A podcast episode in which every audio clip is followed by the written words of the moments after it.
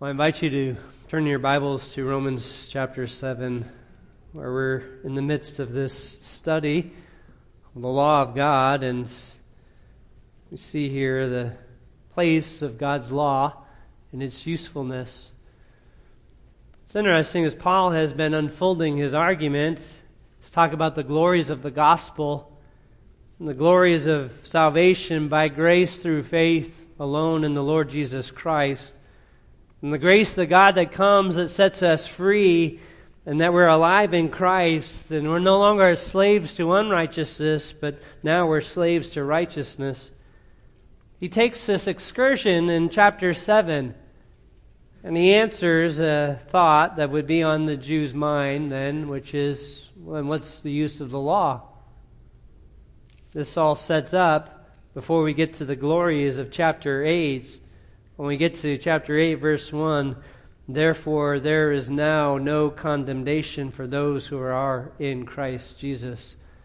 Before we get to the glories of chapter 8 and all that comes and the riches of God's grace to his people, we have to answer the question that would be on every Jew's mind so, what about the law? What about this law that was given to us? Why didn't God just come right out of the gate and give us the glorious gospel of Jesus Christ? Why did we, the Jews, sit under the law from Moses until the coming of Christ and have to live under that burden? Are you, Paul, making yourself greater than Moses? Is your message condemning Moses? And are you discrediting all of our traditions, all of our backgrounds? Paul takes a stop for a moment, and that's Romans chapter 7. In between the glorious grace of God in, found in Christ Jesus, and in between the wonderful work of the Spirit of God enabling us and strengthening us, he answers the question what is the place of the law? To which he described, and we see the virtues of the law in Romans 7. The first that we saw in Paul's argument is that the law reigns over those who are alive. If you die, the law no longer reigns over you. Like I said when we were in that section, you want to live freely, die, then you can live it up. But because obviously once you're dead, you can't act against the law, you are no longer under the law's jurisdiction. We noticed at the end of chapter 6, there's a contrast. Chapter 5, or, uh, Romans 7 5, those who are of the flesh, uh, the sinful passions which were aroused by the law were at work in the members of our body to bear fruit for death. But now we have been released from the law, having died to that by which we were bound, so that we serve in newness of the Spirit and not oldness of the letter. So, what Paul is saying is the law rules over those who are dead to Christ and alive to the law. You want to be freed from the law, you embrace the Lord Jesus Christ. You are then dead to the law and you are alive in Christ. Which then raises the next question all right, if uh, this, are you saying then there's a problem with the law, that the law itself is sin? And then Paul, from verse 7 through 12, defends the virtues of the law. Here's what he says since this is our section. It says, What shall we say then? Is the law sin? May it never be. On the contrary, I would not have come to know sin except through the law. For I would not have known about coveting if the law had not said, You shall not covet. But sin, taking opportunity through the commandment, produced in me coveting of every kind. For apart from the law, sin is dead. I was once alive apart from the law, but when the commandment came, sin became alive and I died. And this commandment, which was to result in life, proved to result in death for me. For sin, taking an opportunity through the commandment, deceived me, and through it killed me. So then the law is holy, and the commandment is holy and righteous and good. Now, notice as he is writing this here, in these verses, he is writing to those who had a high view of the law. he brings it back in verse 1. It was what he says in Romans 7 1. Do you not know, brethren? And then he describes who he's talking to. For I am speaking to those who know the law. speaking to Jews, those who would have a high view of the law, those who would see it as, again, glorious, those who would have had the same attitude towards the law that the psalmist had that we read this morning. It is what they delight in, meditate on. It's what gives them hope, what gives them life. The question in then is saying, Paul, are you telling us that your gospel, you are teaching that the law is sin?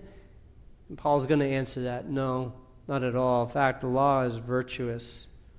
The law is very virtuous. How do we know? Well, the first thing is we would have been completely ignorant of our sin unless the law came along. We were completely ignorant of anything until the law came along and pointed out our transgression and stirred up our sin. It revealed it. As he says there, I would not have come to know sin except through the law, for I would not have known about coveting if the law had not said, You shall not covet. We were living freely, able to do whatever we wished to do until God's word came and exposed our hearts. We lived freely. We lived in rebellion. We didn't know that it was rebellion. We didn't know that it was unrighteous. We lived freely until the law came and said, Thou shalt not covet. At which point, everything within us was stirred up started to desire that which was we should not desire. And we started to see that the very thing we shouldn't desire we were doing. The very thing we were supposed to do we were not. It's all because the law was given. So that the first virtue that paul pointed out here is the law reveals sin. Humanity wouldn't have known sin. We wouldn't have known our corruption if it wasn't for the law that came along and pointed it out to us leads us to then the second virtue. We saw that last week. Here's the second virtue. The second virtue is this the law is innocent of evil. We see that in verse 8. But sin, taking opportunity through the commandment, produced in me coveting of every kind. For apart from the law, sin is dead. It was sin. That was the problem. It wasn't the law. I, I was thinking about how this works. If you were driving on a road, you know, as we normally do, we drive uh, and uh, we drive at a pace that we believe is safe for us. And for all of us, that's probably different at different levels of which we consider safe. Some consider under the speed limit safe, some greatly more than the speed limit safe. But as we're driving along, we're all driving along, looking at the flow of traffic, and we're all in this together, moving right along. Until a sign comes up. And when that sign comes up and we look at what we're actually doing versus that sign, at that moment we recognize, uh oh, I'm going beyond the law. I am breaking it. Now, what happens next is what reveals our heart. See, because I see a sign out there and I think, well, that sign gives me a number, but I will raise your number. That's a good starting point, but I see that number. There's a bigger number that we could go. There's something provoked within my own heart that when seeing the sign, I have a response. I'm either going to respond to that sign by coming under subjection to the law, or I'm going to provoke it and push against it. It's not that the sign was evil. It wasn't that the law that was created was evil. It's what it revealed within me that exposed my own heart condition. That's what Paul is saying here in verse 8. Sin, taking opportunity through the commandment, produced in me coveting of every kind. I had a, I didn't have a covetous desire until the law says you can't covet. Then all of a sudden, I had these desires. Who are you to say that I can't do this? And what right would you have to rule over me in this way? And why can't I have that, that very thing that I want? Paul says it there. It is sin. And he describes sin as an acting agent here. Sin is provoking you. Sin is this agent, is giving it a kind of life.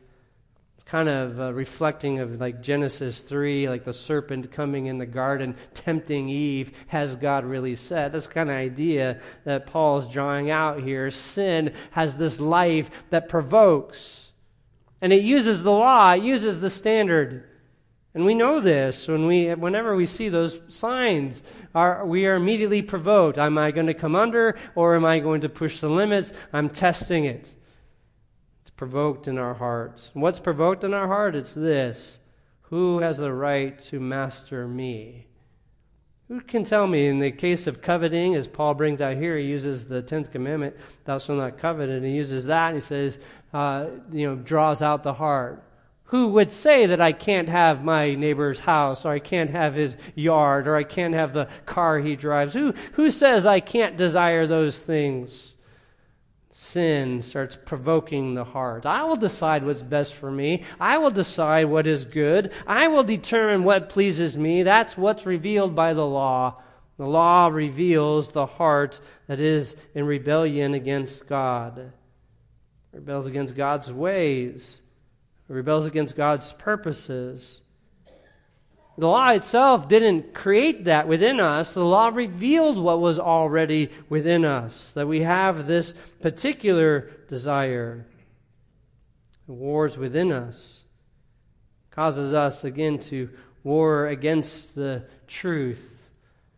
As Paul points out again in this uh, point, it was sin who took the law and use the law as an agent to produce more within us. The law itself wasn't the evil that was corrupting us, the law itself was only exposing our heart's condition. Theologians have described this in different ways. It could be described as old nature. It describes our nature. It describes our rebellion. It describes our, our depravity. The point being is that the law is the perfect standard of God's righteousness. And when we come up to that law, it reveals within us everything that is bent away from God. It reveals our, our corruption, our self will. It reveals to us how we are opposed to God. And here is speaking simply of the natural man. And the natural man, when the law is revealed, is in a state of open rebellion against God and his ways. And the law reveals it.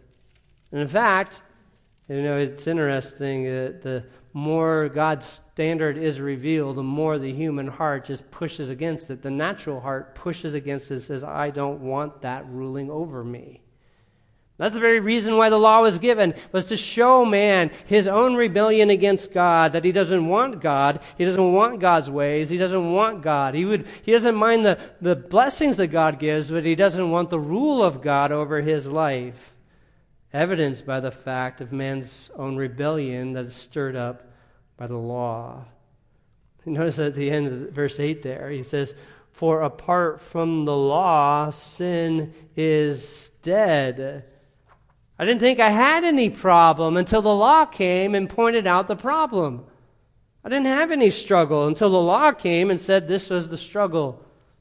I was thinking about that in my own life. I remember back in college, I had to take an art class. Um, don't get any opinions about me. It wasn't like I was sophisticated and I picked that class. It was general education. I had to do it. And we went to the Getty Museum there in LA, and uh, you know, a marvelous museum in so many ways. But I can tell you, that morning when I woke up, I did not have a single desire to touch anything. I'll keep my hands to myself. I was fine. I entered into a few of those rooms when I started to see some Picassos, I started to see some Rembrandt, and I'm starting to think, you know what? I wonder, when I saw the sign under it that says, do not touch, I started to think, what does old oil feel like? I didn't have the desire in the morning, but I certainly had the desire when I was in each one of those rooms.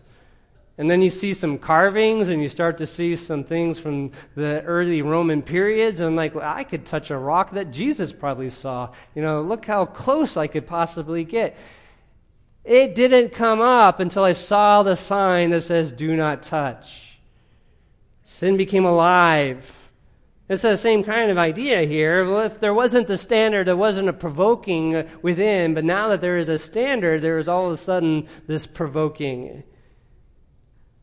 This oil painting, which had nothing, again, no, no desire to touch that morning, is now alive and tempted as I am working room to room, wondering are, are there cameras really on everything? This is the work of the law. And again, this, that's a natural illustration from an earthly you know, custom. We're speaking against that, using that principle from the moral law when God's revealed law, but the principle is still the same. When somebody gives a standard, it's immediately, immediately within us wondering, does that really apply to me? Is there a way I can get outside of that? Is there a way I can get around that? Is there a way I can ignore that? Is there a way I can change that law so that I can operate in a different way? That's what's stirred up by sin. That law doesn't really apply. What we see is the law, again, reveals the law itself is innocent. The law didn't create the sin, just like the speed limit sign didn't make me a speeder. I did it. I pushed on the pedal. I saw the road in front of me. I took the advantage. It wasn't the law that made it sinful, it was me. So the law is innocent. Third virtue is this the law shows sin's rule. We see that in verse 9. I once was alive apart from the law. But when the commandment came, sin became alive and I died. You know, I, I, once lived in this freedom. I once lived in this blissful ignorance. And then the law came, and all of a sudden my world shrank down. Again, using the illustration of speeding, sorry to burden your conscience, but I'm burdening mine. I have to preach it twice, and now my conscience is burdened. But the reality is this I was free to drive until I saw the sign, and now I am limited. I was thinking about this, this whole idea and especially the older you get, the more you become aware of this. That laws keep changing and adding, and new laws and uh, keep being added. And uh, and we think back to the way we used to live. You think, you know, I was thinking about car seats, for example. You buckle in your kids. You know, I had six kids and have to buckle them all in and moving around to each one and buckling them in. I remember many times going through that whole, you know, uh, maze of buckling every kid in and making sure everyone's locked down tight that I was like, man, wouldn't it be great to be back in the 80s when they didn't even care if you had a seatbelt or not, you know? And some of you are getting older, we're like, yeah, we used to ride on top of the car. It was so free back then, you know, but, you know, it was that kind of deal that the longer we've gone on, more laws have come. There's more restrictions. I mean, to, today, if you're not putting your kid in a five point seat harness, have you really con, you know, considered their safety? I mean, there is laws have added I used to live freely, but the law came and restricted my life. I think about the same thing uh, whenever a new gun law comes out. Usually, an article comes out. Remember when we were kids, we used to shoot rifles in high school? You know, now we can't even you know, talk about a gun at school. For the law, we lived freely. When the law came, as he says, I once was alive apart from the law, but then the commandment came, and then sudden, all of a sudden, sin became alive. I used to be free. I used to do whatever I wish. I used to be no burden at all. And then the law came, and now my life shrunk down. And the burden became real. And the spiritual battle became real. And the temptation became real because now I know. This here, Paul speaking of the commandments of God speaks of the God giving his moral law that made us all aware. Yes, aware of our guilt, aware of our sin. He limited our life, and we recognize all the ways that we sinned against God because the commandment revealed it to us. So we struggle. So, this was the work of the law. The work of the law is to show sin's rule within us. We wouldn't have been aware of it. I wouldn't have been aware of my own limitations, my own weaknesses, until the law came and said otherwise, and I then warred against it. Then I know the battle. Fourth virtue of the law is this it's seen there in verses 10 and 11. that the law establishes guilt. The law establishes guilt. And this commandment, which was to result in life, proved to result in death for me. For sin, taking an opportunity through the commandment, deceived me and through it killed me. It made me guilty. What, what should have proved to be life, what should have proved to be a way of righteousness to gain eternal life, actually was a way that revealed guilt. This was, by the way, the view of the law. When God had given it to Moses, my people kept this, they will live. Turn over to Luke chapter 10, I just want to show you this is how Jesus used the law. Luke chapter 10, verses 25 through 28. A lawyer came to Jesus and tested Jesus. And this lawyer, when he came and he tested Jesus, he wanted to expose in Jesus something, an error, try to discredit him in some way. Luke 10:25 says this, the lawyer stood up and put him, put Jesus to the test, saying, "Teacher, what shall I do to inherit eternal life?" I mean, think about this. This I mean, this is the greatest gospel opportunity right here. What must I do to gain eternity? To which Jesus responded to him in verse 26 What is written in the law? How does it read to you?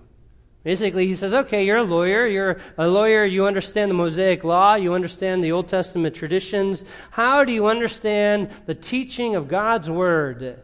To which he answered, verse 27 You shall love the Lord your God with all your heart and with all your soul and with all your strength and with all your mind and your neighbor as yourself.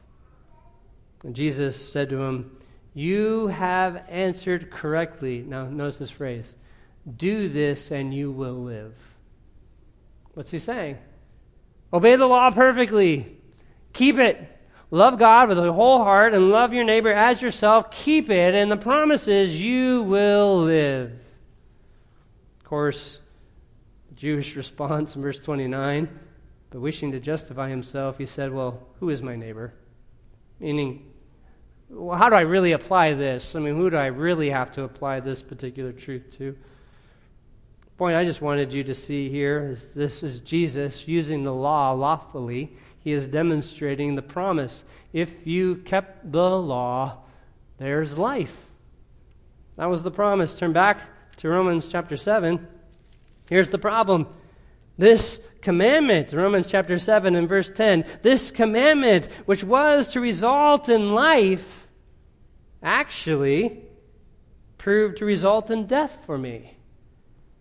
The very thing that should have led me to eternal life, the very thing that should have brought me along, actually exposed within me guilt, exposed death, actually exposed me to be something evil exposed my own sin, exposed within me a rebellious heart. It exposed within me this opposition to the way of God. It exposed an unrighteousness, a lack of love for God, and a lack of love for my neighbor. It actually exposed a deep rooted selfishness, unrighteousness, and ungodliness. It's the law that actually established guilt. It showed that we were guilty. The very thing that was supposed to produce life actually revealed that we were guilty. It deceived, sin deceived us, and we died. This leads to the last virtue of the law. And you're like, Pastor, this is going really fast. We're going to be out of here quick. Well, don't worry. I'll hold you a little longer. Notice, notice verse 12. The last virtue of the law is this the law is holy. The law is holy. Therefore, he says, So then, the law is holy, and the commandment is holy, and righteous, and good. The law is righteous, it is innocent of any evil, it is good, it is upright. The law itself is basically, it's without fault. That's what Paul is saying here.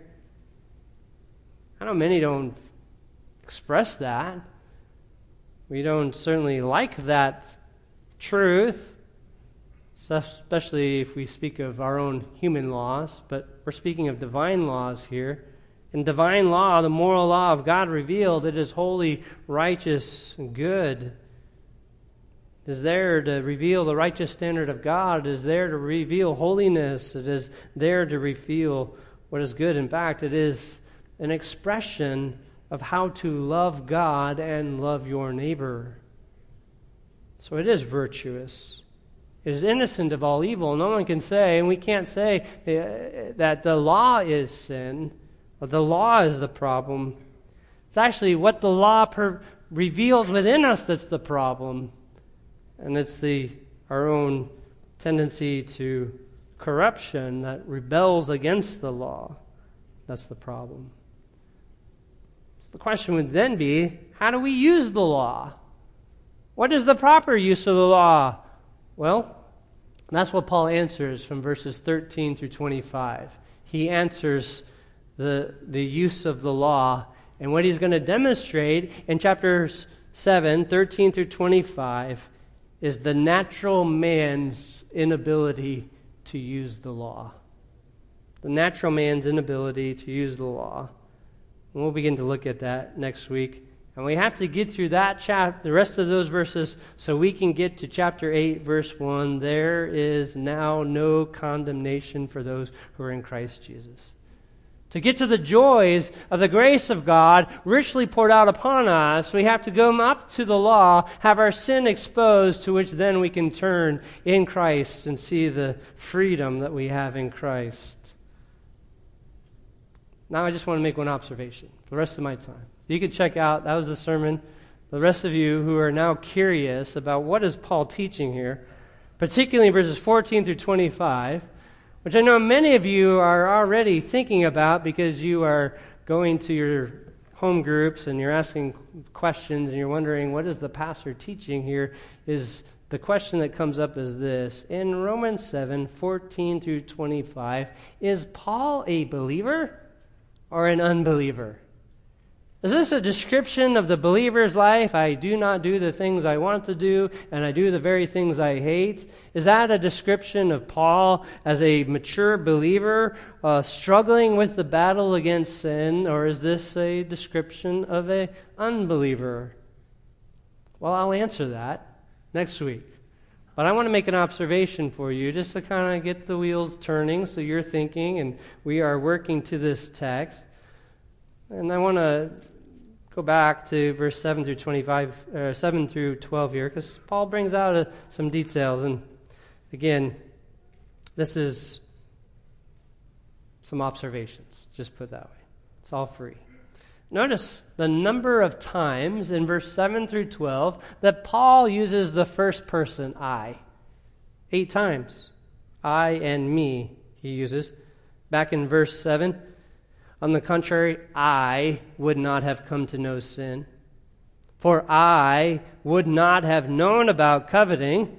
Verse 8, it produced in me coveting of every kind. Verse 9, and I was once alive. And at the end of verse 9, and I died. And in verse 10, at the end, proved to result in death for me. Verse 11, it deceived me, and through it killed me. Eight times, I, me. Paul's referring to this would appear to be himself. And that's the question. Is Paul speaking of himself when he uses I and me eight times in that passage? And then, of course, if you've been around the church for any amount of time, you're like, okay, Mr. Literal, Historical, Grammatical. Let's see, you're going to take this literally? Is this literally Paul here? Ha, I got you trapped. You have to take my view now he's a believer. Well, wait a second. Just let me point out some details for you in this. I would take it as I being Paul if our context demanded that. But our context here doesn't demand that. Let me just show you this. Paul, in this particular passage, this is now the second time in the book of Romans that Paul is using a literary style to argue a point. And the style that he is using is that he is putting himself into a group of people and he is arguing as himself among that group. By the way, this was recently done by a politician. If you were up in Pennsylvania and you were listening to Dr. Oz, Dr. Oz used this style of articulating uh, and arguing for a position. Dr. Oz is in a little bit of a firestorm right now because he went into a grocery store and he started to complain about the high cost of some grocery item. I mean, it's nothing I would buy, but it was some kind of vegetable thing, and it was like $20 now. And he, he was complaining about the high cost of this $20 item. So, what he was pointing out was inflation and the impact of inflation upon his constituents, and he was putting himself right in the middle of that. Problem is that if you did a little Google search on Dr. Oz, you'd recognize he's worth over $100 million, and that $20 item isn't really going to impact his budget the same way it would impact uh, somebody on minimum wage. But nonetheless, he is putting himself in that group. And nonetheless, he is arguing as a representative of that group that this is a burden. Which I agree with his argument. Inflation would be a burden. And inflation is definitely pinching all of us. My point is this we use in normal communication this kind of interaction when we are engaging in debate, when we are responding to an idea. That's exactly what Paul is doing here. Series of questions. How do we know that? Well, just remember.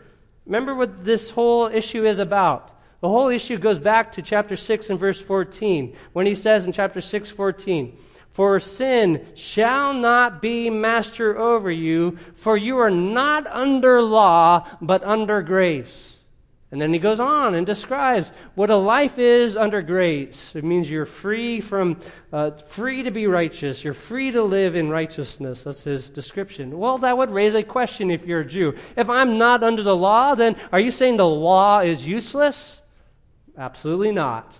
Chapter 7. Three questions. Chapter 1, do you, uh, chapter 7, verse 1, do you not know, brethren? I'm speaking to those who know the law, that the law has jurisdiction over a person who lives. And verse 7, what shall we say then? Is the law sin? May it never be. And verse 13, the next question, therefore, did that which is good become a cause of death for me?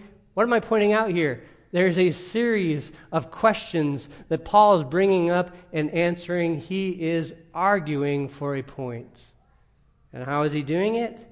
He's using a very Jewish practice of putting himself back into a group and then arguing from that group a proper perspective.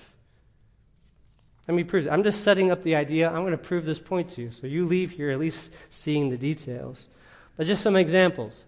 You could see this in the writing of Isaiah. If you looked at Isaiah 63, 5 through 12, you'd see it in Isaiah's example. You can see this in Daniel chapter 9. When Daniel is praying for Israel, he's putting himself back into the group.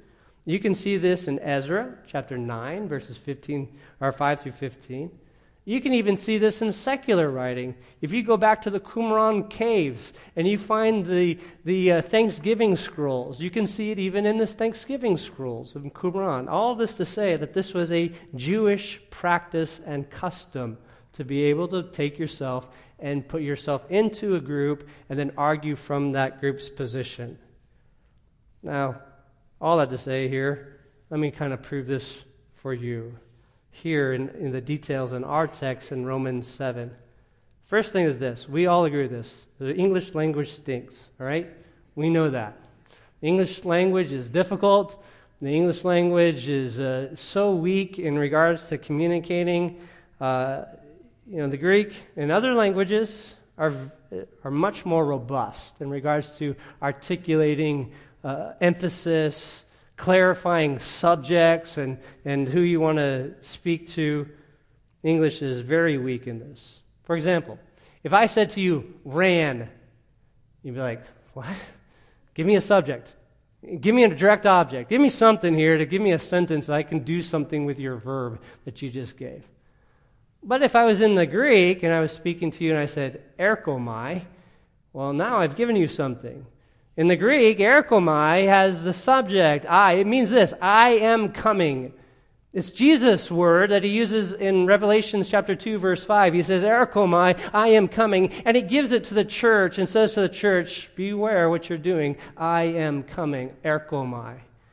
But the Greek can go even further. The Greek can add a pronoun to it, and he can say, I, eh, ego erchomai, he could say, I myself am coming. So he can be emphatic. Well, that's exactly what's happened here in Romans chapter 7. Paul becomes very emphatic. He not only gives the verb with the subject and the verb, but then he adds a pronoun to it, complementing it and even expanding and making emphasis. I myself am coming. So much better than the English. English, when we try to give emphasis, as I said the first hour, we add emojis to it just to show the emphasis. I mean, we used to add, you know, exclamation points or put it in all caps. And we're showing you we really mean something here when we put it in all caps. The idea is here that Paul is speaking with an emphasis. He's speaking emphatically. He is speaking in such a way as to draw your attention to something, and he's speaking with a vividness. So you understand the significance of what he is articulating. That's why he uses the first person so many times here, not just in the verb, but even adding the pronoun to show an emphasis. But now, okay, that's all set up, all right? That's all just to kind of prove language and how it works. Let me show you what he's doing right here. Okay, here in verse 9. As I said, at least three times in Romans, Paul takes on this form, begins to argue from a position that's not himself directly, but the position of the audience that he is engaging in. The first one we'll see is right here in verse 9. Hopefully, by showing you all three of these examples, you'd be like, yeah, that's obvious, and I prove my point. But we'll see. Verse 9, notice this. He says, I once was alive apart from the law. Now, I need to ask you to put your biblical hat on for a moment and ask yourself the question when was it that Paul himself was alive before the law? He didn't exist before Moses. You know, he didn't exist from the time of Adam until Moses, so he wasn't in that period of time where there wasn't the law. And you say, well, okay, he was born in this world, so is, he came to faith later. Well, yeah, let me point out to you what Paul said about his Jewish life in Philippians chapter 3, 4 through 6. Here's what he said about his Jewish life I myself might have confidence in the flesh. If anyone else has a mind to put confidence in the flesh, I far, far more. Verse 5 A circumcised the eighth day of the nation of Israel, a tribe of Benjamin, a Hebrew of Hebrews, as to the law, a Pharisee, as to zeal, a persecutor of the church, as to the righteousness which is in the law, found blameless. What was Paul saying about his, his religious life? From day eight, I was circumcised and I lived under the law. I was trained we know of Paul, he had the best teacher, Gamaliel. We know that he turned out to become a Pharisee. He was zealous. He clearly grew up in a, in a religious home where his parents taught him the law. So then we go back and ask this question when was it that he was alive before the law? Are we talking about those first eight days of his life? That's one very aware infant, if that's what you're saying. I mean, like I like to say of my own kids, they're born in the foyer, and we brought them into the church. You know, they've been around the church their whole life. They've been taught truth. Uh, many of you are their teachers. They are quizzed regularly. They are regularly uh, taught the truth so that they understand. There's never a sense where they have not been under the law, under the truth. Same thing is true with Paul. From his personal vantage point, he was not in this world existing outside of the law. What's he doing then? That he is going to a shared common experience and he's identifying, just like all of us can identify with this idea. We know this. Whenever we're driving in an area where we didn't know the speed limit and all of a sudden it came and we were shocked by it, we know that common experience. That is what he says here. All right. I'm warming you up. One more. Turn over to chapter 3. See this again. This one's really significant. Chapter 3. This one is uh, really, really important, particularly as it relates to our context in Romans 7. Romans chapter 3, what is this? Well, from chapter 2, verse 17, all through the end, Paul speaks to the Jews, those who, call, who go by the name Jew and who rely upon God, and those who, again, who approve the things that are essential, being instructed out of the law, verse 18. Those who, again, have confidence in their Jewish traditions and customs and backgrounds. And he basically says to them, Your confidence shouldn't be in those backgrounds. Your confidence needs to be in God, it needs to be in the grace of God. You're not a Jew one outwardly, you're a Jew inwardly. Your heart has been changed. You've been changed by the Spirit of God. That's what he says in verse 29. But he is a Jew, is one inwardly, and circumcision is that which is of the heart by the Spirit, not by the letter, and his praise is not from men. To which the very question would be then if, all right, I'm made this by God, then are you saying my Jewishness is worthless? In comes Romans 3, verse 1. Then what advantage has the Jew? That's his question. The very natural question. And you must say that it's worthless. What's the advantage? To which he answers. Now notice from 2, from verse 2 through verse 5, well, uh, from verse 4, so 2 to 4, notice he speaks third person, they. Third person plural, they, them. Notice, great in every respect. First of all, they were entrusted with the oracles of God. What then? Verse 4, or verse 3, what then? If some did not believe, their unbelief will not nullify the faithfulness of God, will it? May it never be. Let God be found true, even though every man be found a liar, as it is written, that you may be justified in your words and prevail when you are judged. So now, clearly, so far, what you've seen is this Jews are asking a question. He responds to the grace of God. He identifies this group. Now, notice the change in verse 5 through 7.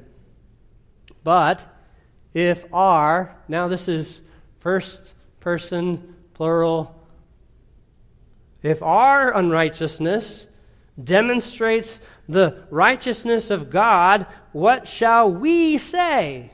Again, first person, plural, we.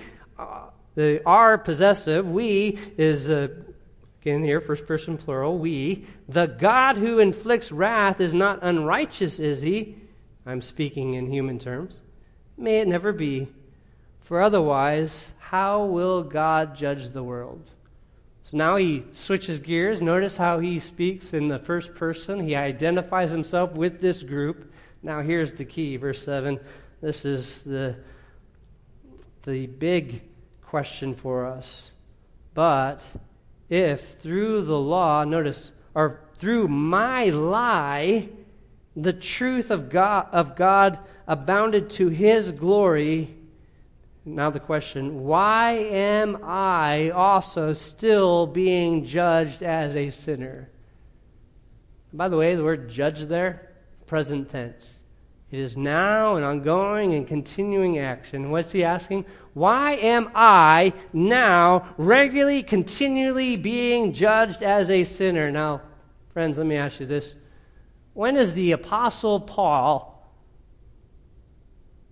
regularly under the judgment of God? He's not speaking of himself, he's identifying with this group. Apostle Paul is covered in Christ Jesus. The Apostle Paul has been delivered. The Apostle Paul here is taking on the argument of the Jewish believe, Jews at that time, not believers, the Jews of that time, and he is bringing out their argument, responding to their argument. Again, this is a rhetorical device to give emphasis. It's a rhetorical device to draw out the vividness of the the debate. Why am I presently still being judged? That's actually present tense. It is even same construction that we're going to see in Romans 7 14 through 25. And we would then have to ask the question if we think here that this is Paul himself, how is it that the Apostle Paul is under judgment when he's covered in Christ? One more time, if I haven't convinced you, one more question, one more observation. Chapter 7, turn over to chapter 7, look at verse 24. Now, since we haven't got to this verse yet and we haven't unfolded it all, I'm not going to be able to explain every detail, but there's one I just want you to see. Notice the response Wretched man that I am, who will set me free from this body of death? That's the question. Now, here's the question in mind here is the I am statement, verse 24 wretched men that I am. And again, it's emphatic, a go, a, a me. It is the emphatic, this is what I am, wretched man that I am. And then the question, who will set me free from this death? Now, did Paul forget his theology? Did Paul all of a sudden become so consumed with sin that he even forgot that Jesus Christ is his Savior?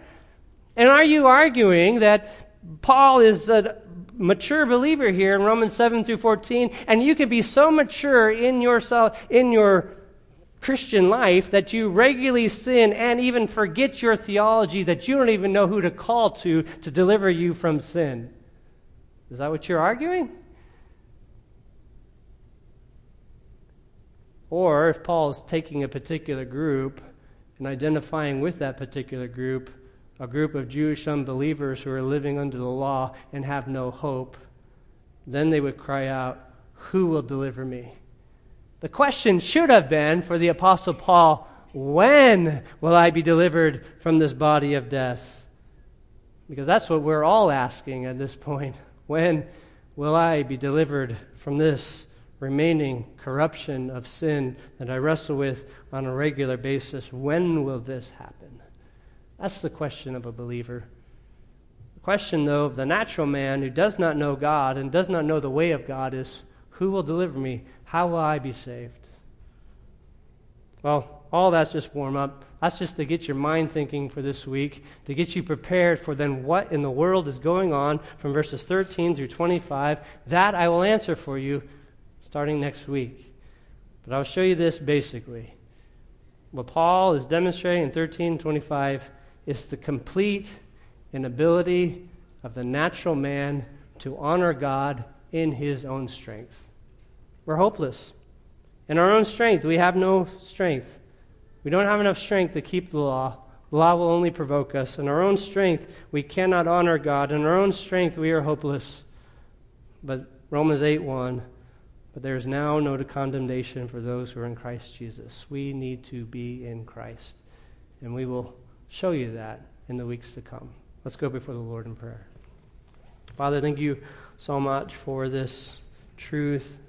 Thank you for, so much for your word and the clarity of it, that we can see the precise details. And knowing that the Apostle Paul was driven by the Spirit and he was moved along to record your very word, that every word is important and necessary, and every detail is important so that in these details we understand your message. And in that message, we are protected, enriched, strengthened, and encouraged. And we just pray that in our hopelessness and despair, that we would cast ourselves upon you, that your mercy and grace would lavish us, transform us, drawing us closer to yourself and demonstrating the riches of your grace cultivate within us this appetite to be like Bereans, to know your truth and to apply it. And in those ways in which we are confused, in which we don't understand, we rely upon your Spirit in those times to teach us, to illumine our minds, and to help us understand. Thank you again for your grace and the beauty of your law. For indeed, your law reveals righteousness and our heart delights in righteousness. We delight in your ways. And even when we see our own natural inability, we rejoice in the grace that you've given us, that you've set us free, so that we are free to keep your law, free to walk in your grace, free to yield our life to your Spirit, yield to Christ Jesus ruling in us. So may that ever be our thought and desire, so that you would receive all glory and honor. Thank you for this time. It's in your name we pray. Amen.